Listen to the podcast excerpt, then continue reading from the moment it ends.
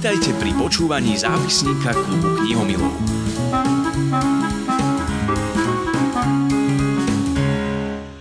Tento raz si zapíšeme recepty. Áno, bude to možno trošku netradičné počúvanie, pretože hovoriť chceme o písaní blogov, receptov a kuchárskych kníh. Ako napísať recept tak, aby zaujal? Tak aj na to sa spýtam autorky blogu do poslednej omrvinky.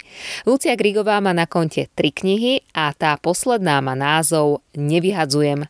Spoločne nazrieme do jej knižnice, ale aj do kuchyne, tak príjemné počúvanie a možno i dobrú chuť želá Martina Švirlochová.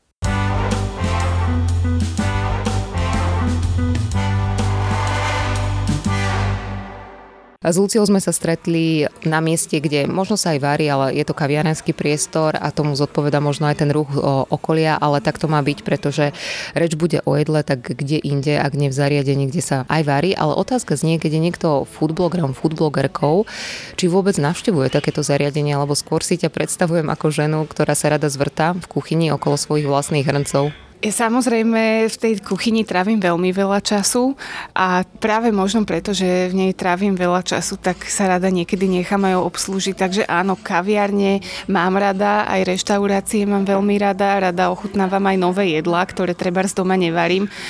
Ale vlastne tým, že až tak veľmi často do reštaurácie nechodím, tak je mi to o to vzácnejšie. Možno viac to, že ťa niekto obsluhuje, ako to, že ti navarí, alebo kto u vás doma drží tú varešku, len ty varíš, alebo varí aj manžel? No, varím iba ja, pretože manžel veľmi vareniu neholduje, tak on je taký akože ochotný ochutnávač. No a sem tam pomôžu deti. Obetuje sa. to znie veľmi dobre. No tak dnes bude reč o jedle, čiže bude to taký možno trošku iný zápisník klubu Knihomilo, pretože reč bude nielen o knihách, ale teda najmä a aj o tom jedle, aj keď to tvoje varenie je v mnohom také špecifické. Ja mám pred sebou knihu knihu Nevyhadzujem. Vítajte v kuchyni, v ktorej sa jedlo nevyhadzuje. Už z toho je zrejme, že si ten typ kuchárky, ktorý sa snaží asi spotrebovať všetko, čo doma má. Mne sa minulý rok dostala do ruky jedna veľmi taká, ja by som povedala, že až vzácna kuchárska kniha. Boli to zozbierané recepty, nová kuchárska kniha Terezie Vansovej. A čítala som doslov tej knihy, ktorý napísal Jozef Koleják, ktorý píše knihy, ktoré nie sú kuchárskymi knihami, tak si to nazval. A nazval ten doslov recept ako pamäť. Píše tam o tom, že každá jedna doba má kuchárskú knihu a každý jeden recept je nejakým zrkadlom doby. A keď som otvorila tvoju kuchárskú knihu, ak ju teda tak môžem nazvať kuchárskou knihou, tak som si uvedomila a veľmi som intenzívne premyšľala nad tým, že čo táto kniha povie o tej našej dobe. Čo povie o tej našej dobe? Čo sme za ľudia? No určite povie o tej našej dobe to, že je rýchla a že máme akýmsi spôsobom problém s potravinovým odpadom, e, čo napríklad e, v porovnaní s minulými dobami e, neexistovalo, že väčšina ľudí si tie potraviny buď dopestovala alebo nakupovala len to nutné, napríklad nejaký cukor alebo sol. Neexistovali supermarkety ako dnes, ktoré boli preplnené tovarom, na ľudí nečíhali nejaké akciové ceny a, a zľavy a podobne. Takisto vlastne ľudia žili tak, že mnohí mali svoje zvieratá domáce, mali k dispozícii kompost, takže v podstate aj ak náhodou vznikol nejaký potravinový odpad, tak vlastne ono to všetko išlo tým domácim zvieratám a čo sa neskonzumovalo, tak skončilo niekde na hnojisku, čiže v podstate ak aj nejaký odpad vznikol, tak sa vrátil naspäť do prírody, neexistovali nejaké smetiarské auta a odvoz odpadu, takže v podstate ľudia si s tým poradili sami a tiež teda poznali hodnotu tých potravín. O to viac ľúto im bolo, ak sa niečo vyhodilo. Čo ja si pamätám aj z rozprávania starých rodičov, čo mi rozprávala babička. Oni si piekli doma chlieb a vlastne bolo to tak, že jeden deň do týždňa sa vyhradil deň, kedy sa teda piekol chlebík. Tie bochníky si narobili doma a potom to od, odniesli teda pekárovi.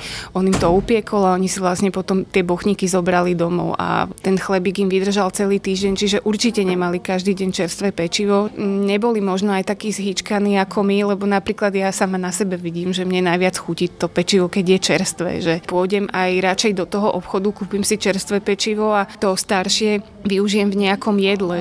Takže v tomto je tá naša doba iná. No a tiež teda ako e, určite čo je iné, tak e, väčšina z nás žije takom kvázi mestskom prostredí, alebo mnohí z nás. Napríklad dneska, keď uh, si kupujete nový byt, tak v málo ktorom, myslím, že asi ani neexistujú novostavby, kde by boli kuchyne so špajzami. Čiže ona napríklad aj tá špajza alebo tá chladná pivnica je veľký pomocník napríklad pri skladovaní určitých druhov ovocia, zeleniny a podobne, že my v podstate sme odchádza, odkázaní na chladničky, ktoré sú síce skvelé, že to je zase výhoda oproti tým dobám minulým, ale zase tým, že vlastne e, my toho čerstvého tovaru e, nakupujeme niekedy priveľa, tak sa nám vlastne v tých chladničkách pokazí. Možno nemáme taký dobrý systém skladovania. Myslím si, že v dnešnej dobe je veľmi dôležité mať e, určité typy zručností a, a vedomostí, ako vlastne s tými potravinami zaobchádzať tak, aby sa nám doma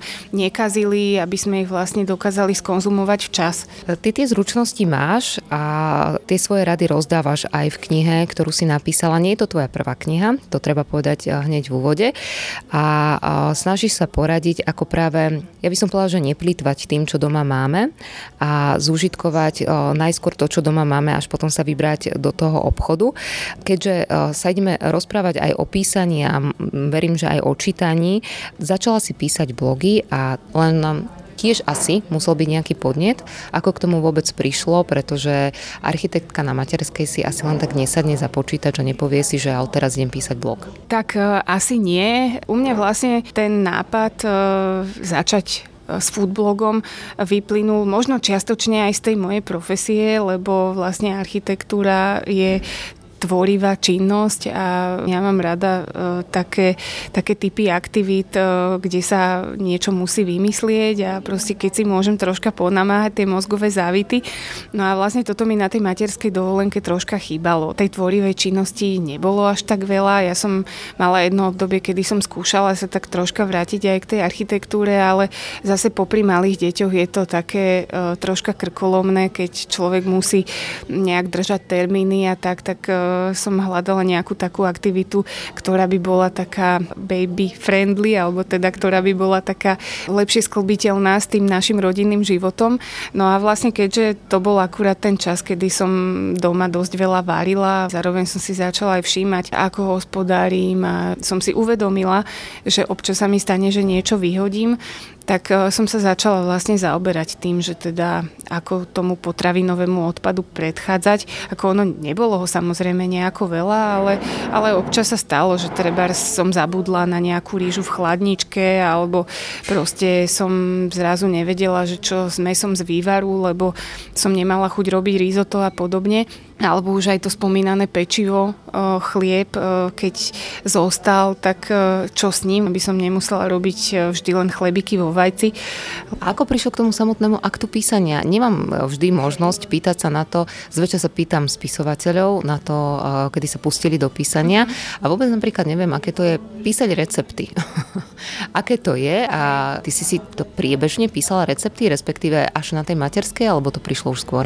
No, ja som v podstate podstate taký zberateľ receptov, že ja ešte keď som bola malá, ja som síce nerada varila, nerada som pomáhala v kuchyni, ale bavilo ma piecť a bavilo ma tiež si listovať časopisy, vtedy vychádzali rôzne, uh, no, boli aj kuchárske časopisy, aj praktická žena vychádzala, to mala babička, tak odtiaľ som si vystrihovala nejaké recepty a mám ešte dodnes uh, taký zošit, kde ich mám ponalepované ako takú pamiatku. Vtedy sem tam sa stalo, že som si aj niečo zapísala, no a potom vlastne, keď keď som začala variť v tej vlastnej kuchyni, tak tam nevyhnutne e, došlo k tomu, že som si to, čo bolo nejakým spôsobom iné alebo nové, tak vlastne som si zapisovala, odjak živa fungujem s tým, že e, v kuchyni mám zošit jeden, e, v ktorom mám všetky recepty, mám tam úplne proste od tých najobyčajnejších, od polievok až, až po dezerty a teraz už si to prepisujem aj do počítača. No a keďže ma napadlo teda venovať sa blogu, ktorý by práve riešil recepty, tak samozrejme, že uh, som musela nejak uh, aj prísť na to, že ako ten recept napísať tak, aby bol zrozumiteľný a proste, aby sa podľa neho dalo dobre navariť. No a v tomto mi bola taká uh, veľmi dobrá učiteľka, jedna česká blogerka, ktorej blog mám veľmi rada, aj som ju vtedy intenzívne sledovala Jana Florentína Zatloukalová a tá raz povedala jednu takú peknú vec, že neexistuje zlý kuchár, ale existuje skôr zle napísaný recept, že proste keď niekto zle navarí, tak nemusí byť automaticky chyba v ňom, ale skôr v tom, že ten recept mu nepodal dôležité informácie alebo že bol napísaný príliš skrátkovite, heslovite. Takže v podstate aj toto bola pre mňa taká veľmi uh, zaujímavá vec uh, uvedomiť si, lebo vlastne... A to vyznie, vyznieva, prepáč, ale veľmi zaujímavo, lebo nikdy som si neuvedomila, že recept treba napísať dobre. A, aké sú kritéria dobre napísaného receptu?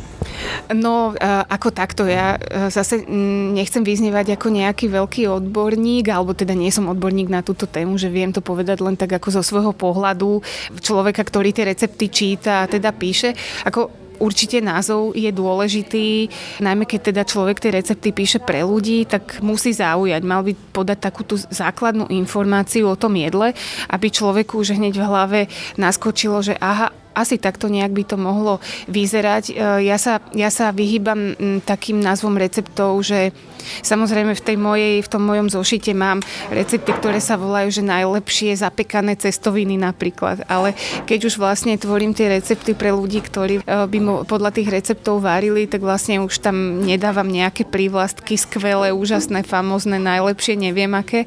Je to skôr o tých súrovinách a o tom, o tom postupe. A ten názov by nemal byť nejak veľmi dlhý.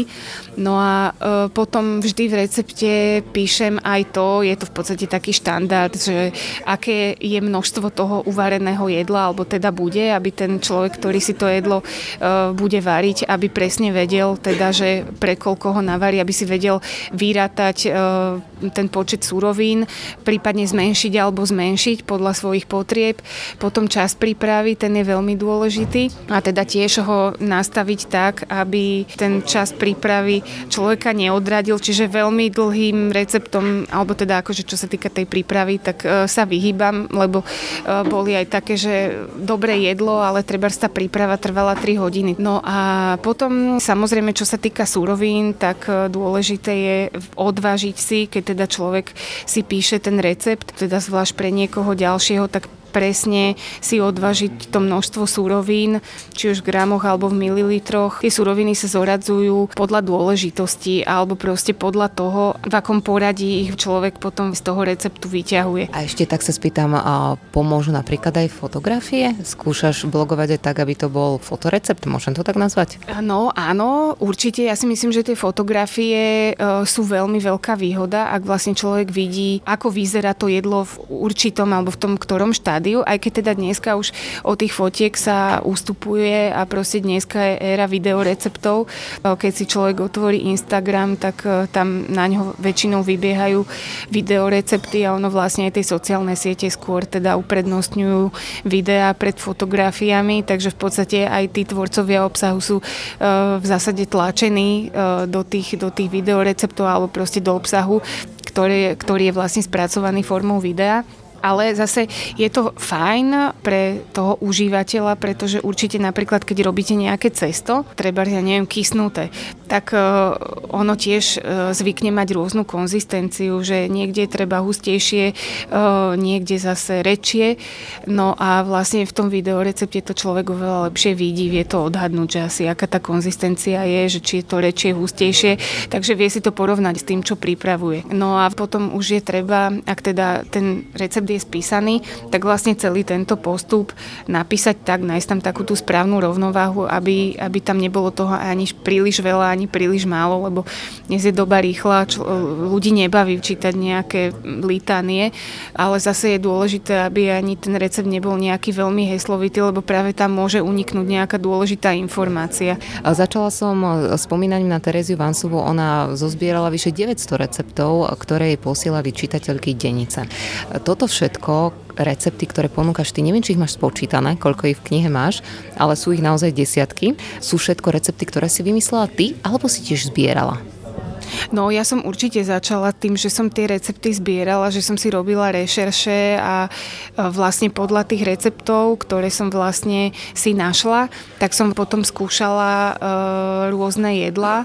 No a vždy som sa snažila ich nejako obmeniť. Ono v podstate k tým obmenám tam určite dochádzalo jednak e, kvôli tomu, že som trebárs nemala úplne všetky suroviny, ktoré v tom recepte boli napísané. Niekedy som zistila napríklad, že, že sa mi hodí do toho receptu iná súrovina, uh, že mi tam chutí treba nejaká iná korenina a podobne. Niekedy došlo aj k úprave pomerov uh, tých uh, súrovín, ingrediencií. Ako ja sa snažím pri tých receptoch, lebo samozrejme myslím si, že väčšina vecí už bola vymyslená, ale snažím sa vždy k tomu pristupovať tak, aby to prinieslo niečo nové, že nechcem určite nejak slepo opakovať e, všetko, čo objavím, pretože niekedy sa stane, že mne napríklad ten recept nechutí alebo proste mi na ňom niečo vadí. Preto takéto recepty potom ani nedávam na blog, ani nikam, hoci teda možno pre niekoho by to bola inšpirácia.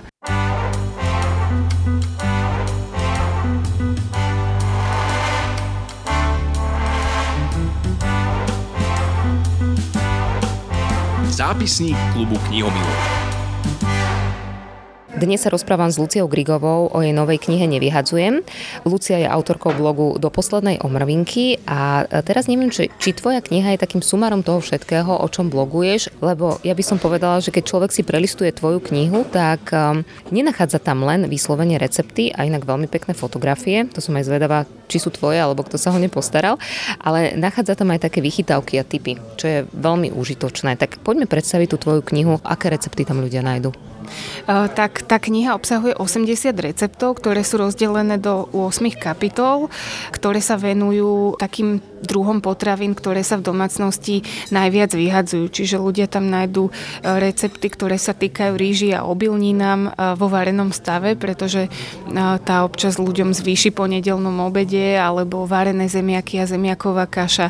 Potom je tam kapitola, ktorá sa venuje pečivu, kapitola, ktorá sa venuje mesu a rybám, potom ovociu a zelenine a tiež žltkom a bielkam, pretože to je zase taká dobrá inšpirácia, si myslím, pre ľudí, ktorí často pečú, alebo teda pre gazdinky, ktoré vypekajú. A napríklad pred Vianocami, myslím, myslím, ona tá kniha vychádzala pred Vianocami, tak e, v podstate aj preto som tam zaradila tie žltky a bielky, pretože keď sa pečie a zvlášť teda to vianočné pečivo, tak veľakrát ostávajú bielky. A teda gazdinky sa snažia tie bielky spotrebovať e, v nejakých iných, nejakom inom vianočnom pečive, bielkovom, často sa robia pusinky, ale ja som sa snažila do tej knihy vlastne na tie žltky a bielky zaradiť recepty, e, ktoré by sa dali použiť e, nie v sladkom pečive, ale skôr v obedoch a vo večerách. No a e, vlastne sú tam aj typy, pretože tých 80 receptov nie je zase až tak veľa a myslím si, že je dobré proste dať ľuďom aj takú, takú inšpiráciu, také nakopnutie možno.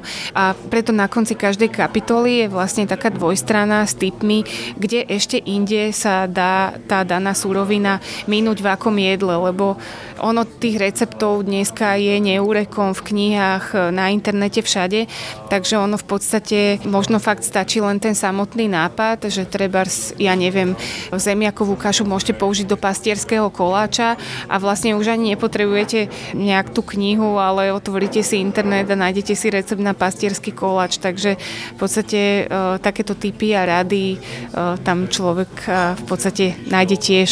Ako ale vznikne kuchárska kniha? Takto ešte najskôr, aby som nezabudla, kto sa postaral o tie fotografie?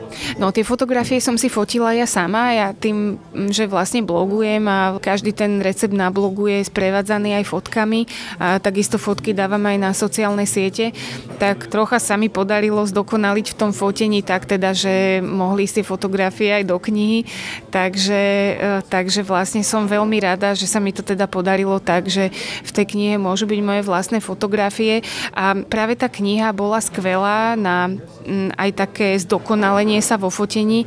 A ako vzniká kuchárska kniha? Je to tak, že ty si už vopred vedela, že tá kniha vyjde a tak si si postupne zbierala recepty, alebo úplne naopak oslovilo ťa vydavateľstvo a pre teba to bola skvelá príležitosť dať na jedno miesto to, čo si možno zbierala, zbierala roky? Uh, hej, bolo to presne tak, ako hovoríš, ten, ten druhý prípad, že som bola oslovená vydavateľstvom a mne sa tá ponuka veľmi páčila, lebo ako napísať knihu bol v podstate vždy môj sen, aj keď teda ja som nikdy nevedela, že o čom by som knihu písala. Ja som mala vždy takú predstavu. Mňa totiž to veľmi baví písanie, že možno aj preto to spojenie, e, alebo teda ten foodblog, lebo proste to písanie ma baví a baví ma aj písať nejaké také príbehy e, okolo tých, okolo tých receptov. Aj páčilo sa mi teda na tom aj to, že keď sa pracuje s vydavateľstvom, tak človek je oprostený od takých starostí, ako keby som si vydávala tú knižku sama, tak by som si vlastne musela sama zabezpečiť grafiku, jazykové korektúry, distribúciu do knihkupectiev, e, musela by som si ju sama zafinancovať, čo klobúk dole pred všetkými, ktorí si vlastne dokázali svoje knihy vydať e, svojpomocne, ale ja som momentálne bola v takom štádiu, že mi bolo jednoduchšie a výhodnejšie vlastne tú knihu spraviť v spolupráci s vydavateľstvom. Ale predpokladám, že toto nie sú jediné recepty, ktoré máš, že tých receptov je o mnoho viac. Aký je ten kľúč, čo si sa rozhodla do tej knihy dať? Tvoja kniha, o ktorej dnes hovoríme, je výberom topky toho najlepšieho, alebo si vyberala sezónne, alebo podľa akého kľúča si vyberala recepty? No, v podstate ten kľúč bol daný názvami tých kapitol, respektíve potravinami, ktoré sa vyhadzujú najčastejšie, čo vlastne sú tie varené jedlá, e, ovocie a zelenina, žltky, bielky, e, cestoviny ešte, na tie som zabudla podstate toto bola taká tá základná osnova celej tej knižky. S tým, že my sme sa vo vydavateľstve v tých e, prvotných stretnutiach dohodli, teda, že koľko strán bude mať tá kniha. Na základe toho nám vyšlo, koľko receptov by tá kniha približne mala mať. Čiže vlastne už od začiatku som vedela, že treba zozbierať nejakých 80 receptov.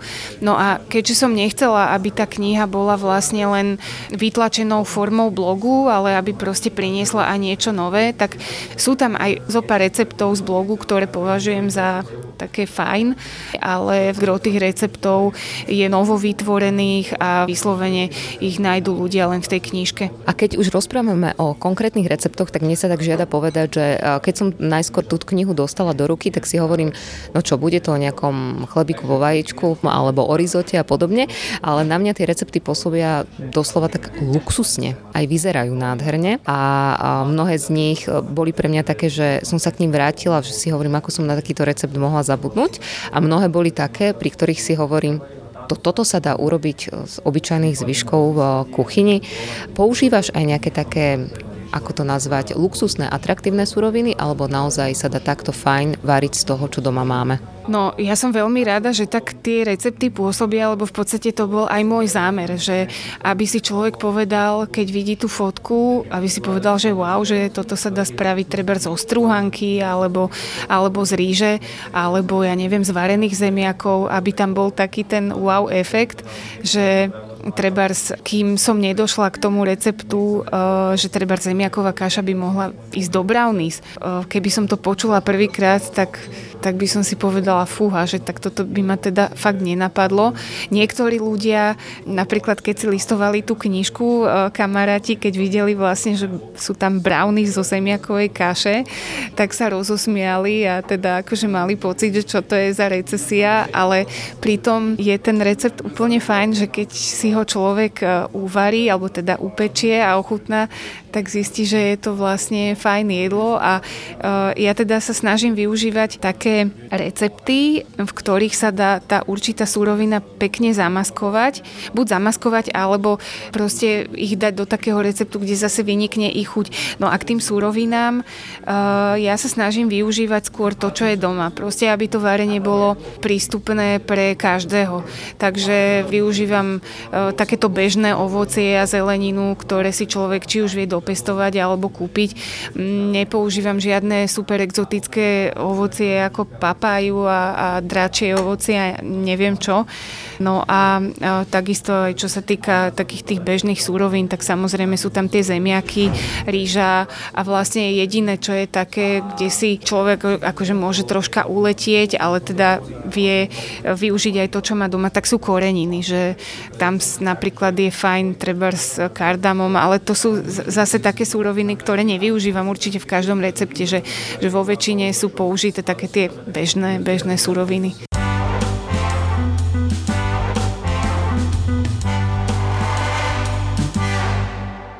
Lucia Grigová rozpráva o svojej knihe Nevyhadzujem, tak by sa to asi pekne a správne malo prečítať podľa toho, ako je aj graficky ten názov vytvorený. Lucia hovorila si o tom, že písanie ťa baví a že vždy si chcela písať, len si nevedela o čom. Taký študentke architektúry vôbec zišlo na um pred tými x rokmi, že napíše kuchárskú knihu. Čo si si myslela, že by si napísala? Keby si už písala? No určite mi nenapadlo na kuchárskú knihu. Ja som skôr mala takú predstavu, ja som totiž vyštudovala urbanizmus a územné plánovanie a e, skôr som mala takú predstavu, že možno ak by som raz išla na doktoránske štúdium, tak e, že by som písala články o urbanizme a o verejných priestoroch a podobne. Ale teda určite to nebolo spojené s varením. Poďme sa trošku porozprávať aj o knihách. Rozprávame sa o kuchárskej knihe v tvojej knižnici čo prevláda? Alebo takto sa najskôr spýtam. Nájdeme tam aj kuchárske knihy, okrem tých tvojich iné? No samozrejme, akože ja som zberateľ kuchárskych kníh, ja ich milujem a veľmi rada si v nich listujem a je to tiež pre mňa zdroj inšpirácie, takže tých kuchárskych kníh ja mám veľmi veľa. Mám aj také súčasné kuchárske knihy, aj slovenské, aj zahraničné a e, mám veľmi rada aj také tie staré kuchárky, ako si aj ty spomínala, tú Tereziu Vansovú, tu mám stiahnutú v počítači páči a mám doma Retigovú, mám doma Anuši Kejžovou, ktorá vlastne bola taká česká spisovateľka, alebo teda taká žena, ktorá sa venovala aj písaniu kníh, ale zároveň aj vzdelávaniu budúcich gazdiniek a tá práve má e, v tých svojich knížkach aj také typy, ako hospodáriť s potravinami a podobne. Takže tých kuchárskych kníh tam mám naozaj neurekom. Ja som sa to snažila aj spočítať a bolo ich tam asi okolo 150. Takže, no ale mám aj beletriu. 150? Hej, tak ako ono, niektoré tie kuchárske knižočky sú aj také malé a, a proste niekedy je to aj také, že zošitové vydanie, ale mám ich fakt veľmi veľa. Mám v podstate uh, jednu takú policovú zostavu menšiu, v ktorej mám kuchárske knihy a ešte mám jednu uh, hornú skrinku v kuchyni, uh, ktorá je vyra- vyhradená teda iba kuchárskym knihám. Dobre, ale kuchárske knihy nie je to jediné, čo predpokladám predpokladám, že čítaš. Ak čítaš, čo čítaš? Tak e, ak čítam, tak e, čítam skôr pred paním, lebo vtedy mám na to čítanie čas a snažím sa čítať skôr momentálne také ľahšie témy, že nejak mi nejdú veľmi knihy e, s nejakými ťažkými spoločenskými témami, hoci aj také ma zaujímajú. No a momentálne čítam knihu Nabrúsený šéf kuchár. Áno, opäť sme v kuchyni, ale tá už mi v poličke ležala veľmi dlho, tak som si povedala, tak už ju treba doraziť. Ale to znie um, ako detektívka. no. Čo môže urobiť nabrúsený šéf kuchár?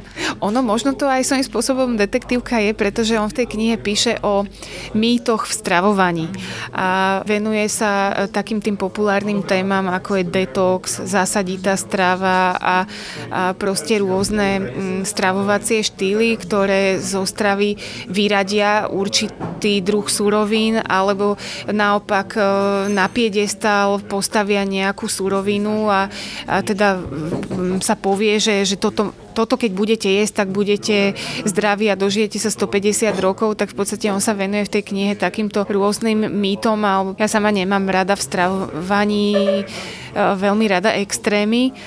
A e, vlastne samozrejme chápem, že tá dnešná doba je taká, že mnoho ľudí má rôzne potravinové alergie, intolerancie a neznášajú alebo majú problém s trávením určitých zložiek potravy, ale zase nemyslím si, ak je dobré, že treba proste niekto niekto, kto je zdravý, sa rozhodne, že vylúči treba lepok alebo ja neviem, mlieko, lebo mu niekto povedal, že mlieko zahlieňuje, hoci on s tým sám nemá problém.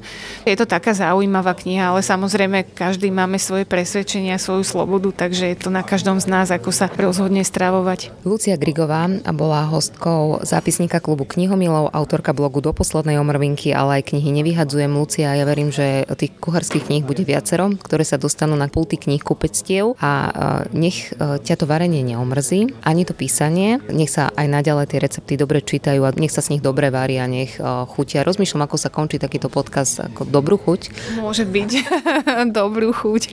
Dobrú chuť a nevyhadzujme.